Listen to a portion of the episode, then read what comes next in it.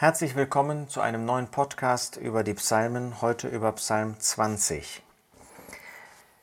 Der Psalm 20 zeigt uns ein Zeugnis über Christus, der verworfen ist. Und er zeigt uns zugleich das Zeugnis Christi in der bösen Welt, die ihn verworfen hat. Der Herr erhöre dich, heißt es in Vers 2, am Tag der Drangsal. Der Name des Gottes Jakobs setze dich in Sicherheit. Hier sehen wir, wie über den Herrn Jesus gesprochen wird gewissermaßen. Der Herr Gott, für uns der Vater, für ihn der Vater, Herr hier als Name Jahwes, er erhöre dich am Tag der Drangsal.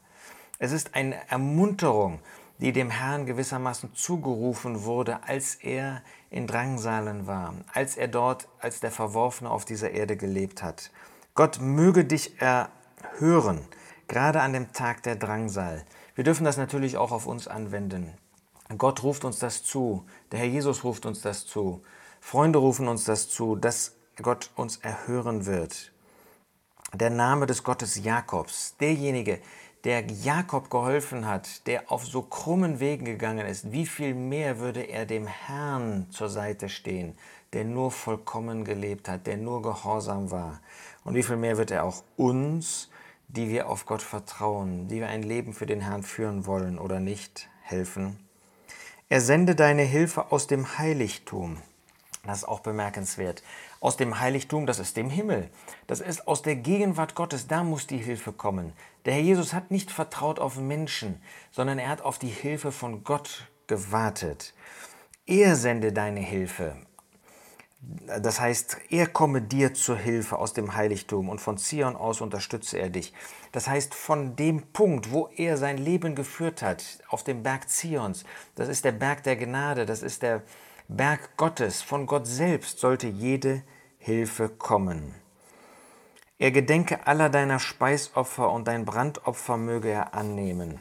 Ja, bei David können wir das verstehen, da war das die Opferung, die er wirklich auf die Altäre gebracht hat. Bei dem Herrn Jesus ist das sein Leben. Er gedenke aller deiner Speisopfer. Das ganze Leben des Herrn Jesus war ein vollkommenes Speisopfer für Gott. Sein ganzes Leben war nur zur Verherrlichung Gottes. Da hat er Gott in jeder Hinsicht gedient. Dein Brandopfer möge er annehmen. Ja, der Herr Jesus hat dieses Werk auf Golgatha vollbracht als vollkommene Verherrlichung Gottes. Da wurde sichtbar, wer Gott ist dadurch, wie der Herr Jesus sich ihm geopfert hat, dass er Gott offenbart hat in seinem tiefsten Wesen als Licht und Liebe. Und natürlich denken wir daran, dass das in den sühnenden Leiden des Herrn Jesus sichtbar wurde. Und wie musste da eine Antwort Gottes kommen?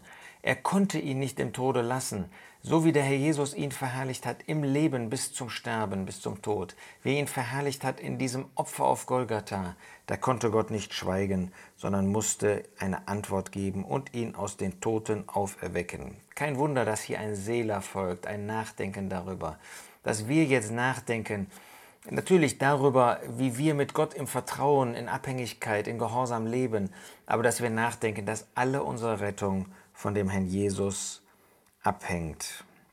Er gebe dir nach deinem Herzen und alle deine Pläne erfülle er. Ja, wir sehen hier, wie es da solche gab, die dem Herrn Jesus zugewandt waren. Das waren seine Jünger, die elf jedenfalls. Das waren solche wie diese Familie in Bethanien, die an seiner Seite stand, die Vertrauen zu dem Herrn Jesus hatte und die für den Herrn Jesus da waren und die ihm gewissermaßen durch Ermutigung, durch Ermunterung, durch Trost zugesprochen haben. Brauchte der Herr Jesus das? Ja, das ist eine schwierige Frage. Der Jesus ist vollkommen, aber er war eben vollkommen Mensch. Und als Mensch hat Gott ihm diese Ermutigung, diese Ermunterung gegeben. Solche, die an seiner Seite standen, solche, die seine Heiligen waren. Jubeln wollen wir über deine Rettung und im Namen unseres Gottes das Banner erheben. Das wird das Wort des Überrestes sein. Sie werden jubeln, dass Gott den, der verworfen war, den, der hier auf dieser Erde nur gelitten hat, von Anfang bis zum Ende, dass Gott ihn errettet hat, dass der König gerettet worden ist. Jetzt weiß ich, dass der Herr seinen Gesalbten rettet.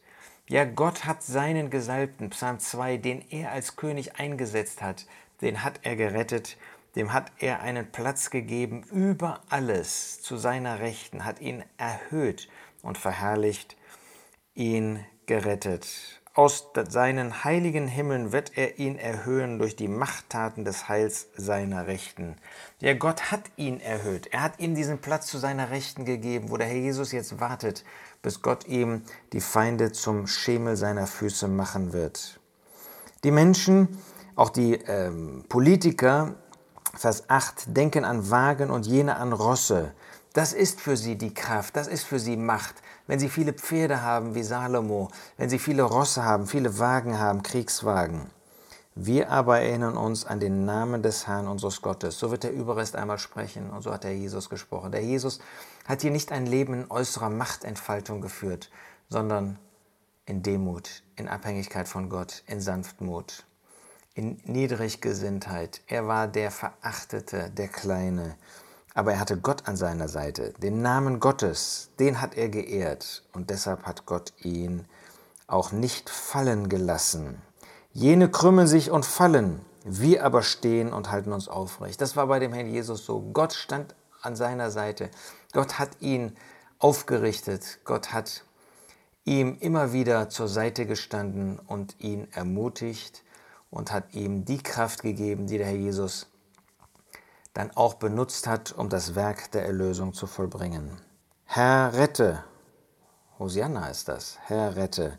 Der König erhöre uns am Tag unseres Rufens. Ja, jetzt sagt der Überrest, dieser König, dieser Gesalbte, der von Gott gerettet worden ist, den Gott auferweckt hat, den Gott verherrlicht hat, der jetzt im Himmel weilt, der muss auch unser Retter sein. Der König erhöre uns am Tag unseres Rufens.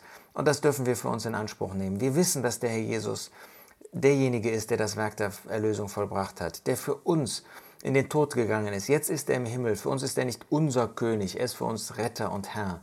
Aber wir dürfen zu ihm rufen und er erhöre uns am Tag unseres Rufens. Wir dürfen wissen, dass er uns nicht in der Not allein lassen wird, sondern dass er uns helfen wird, dass er uns die Kraft gibt, die wir nötig haben, um zu bestehen, dass er uns die Rettungstür zeigen wird, dass diese Leiden nicht endlos sein werden.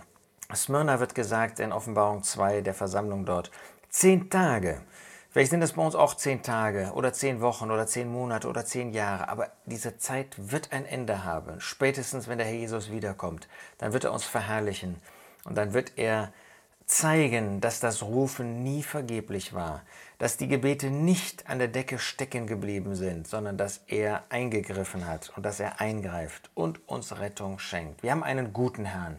Das wünsche ich dir, dass du das weißt, dass du siehst, wie er sein Leben mit Gott geführt hat, hier auch im Psalm 20 vorgestellt. Und dass er einen, einen guten Weg mit dir geht, dass er dich erhören wird, dass er dir helfen wird in deinen Nöten.